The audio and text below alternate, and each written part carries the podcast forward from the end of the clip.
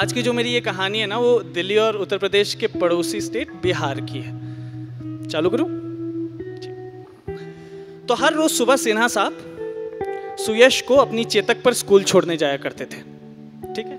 और जैसे ही देरी होती थी, वो चिल्लाते थे अनु अनु अरे ओ सुयश की मम्मी, जल्दी करो, यशी को देरी हो रही है स्कूल के लिए।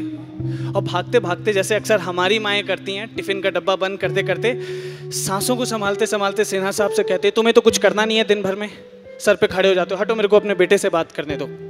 फिर वो झुकती हैं और यशी से पूछती हैं, यशी, बेटा होमवर्क रख लिया ना? यशी बोलता है, जी मम्मा। उसने बोला, और हैंकी और टिफ़िन? बोले, मम्मा हैंकी रख लिया, टिफ़िन अभी भी आपके हाथ में और अनु अपने माथे को ज़रा सा ऐसे मारते हुए, ज़रा सा मुस्कुराते हुए, उसके टिफ़िन को उसके बैग में रखते हुए, उसके बालों को सहलाते हुए पूछते हैं, यशी, क्लास में फ़र्स्ट बेंच पे बैठना है और टिफ़िन तो पूरा फिनिश करना है और तीसरी बात, किसी से लड़ना तो बिल्कुल नहीं है। और यशी, जी, मम्मा, कह के चेतक के पीछे बैठकर अपने पापा के पेट को दोनों हाथों से पकड़ के और पीठ पे सर रख के निकल जाता है। सिन्हास की सुबह ना अक्सर कुछ यूँ ही हुआ करती थी।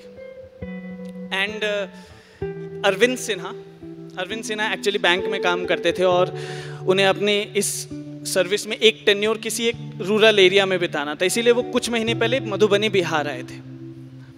अरविंद इस घर के मुफासा थे, सुयश इस घर का सिम्बा था और और अन्नू इस घर की शराबी थी।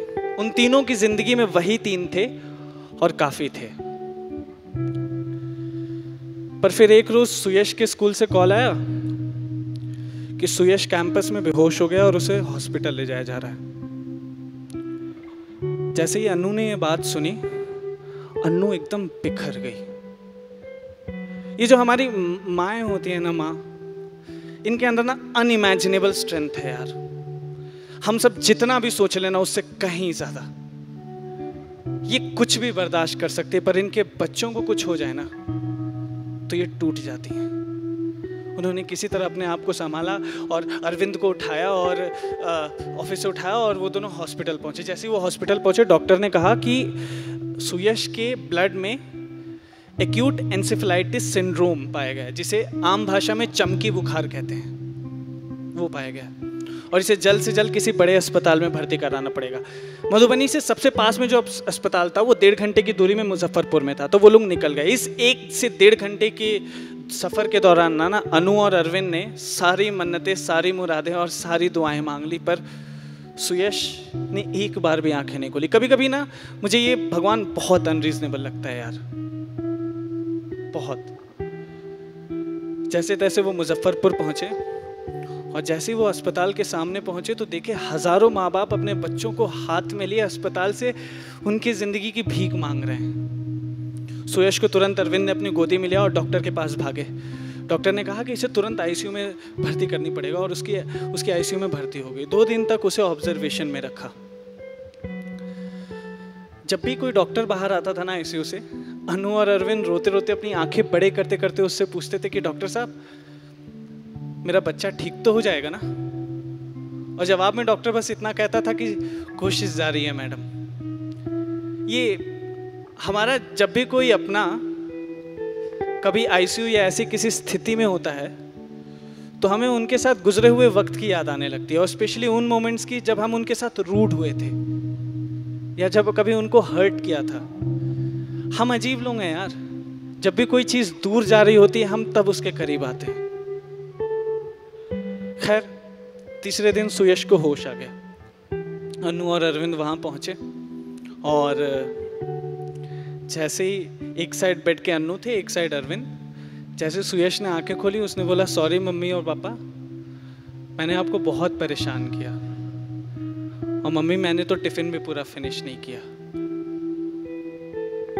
जवाब में अनु कहती हैं कि, कोई बात नहीं बेटा, mama and papa love you lot और फिर सारी आईसीयू की डिस्चार्ज आईसीयू की सारी फॉर्मेलिटीज़ कंप्लीट करने के बाद, सुयश को डिस्चार्ज करने के बाद, अनु, अरविंद और सुयश हॉस्पिटल से बाहर आने लगते हैं। और तब भी हज़ारों हज़ारों माँ बाप अपने हाथों में अपने बच्चों की लाश लिए उस अस्पताल से अब भी भीख मांग रहे होते हैं। तो जाते जाते सुयश अरविंद से सिर्फ़ एक सवाल पूछता है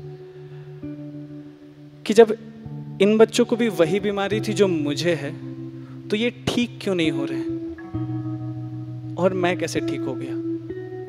और बस एक ये सवाल के साथ मैं आप सबको भी छोड़ जाऊँगा।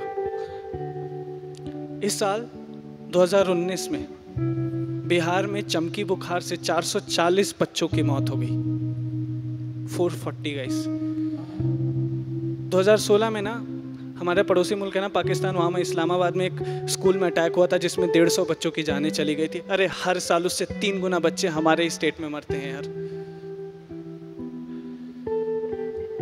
और प्लीज़ मतलब मेरा मकसद बिल्कुल नहीं था कि आपको मैं ये ज्ञान परसूं, पर बस मुझे ये याद दिलाना था ना कि तुम्हें भूलने की आदत हो गई है। न्यूज़ में बहुत चिल्लाए थे तीन चार दिन, बहुत। पर फिर क्या है ना कि हम न्यूज़ भूल जाते हैं और कहानियाँ याद रहती हैं। इसीलिए आज सब, आज आप सबको ये कहानी सुना रहा हूँ, क्योंकि ये कहानी सुनानी ज़रूरी है।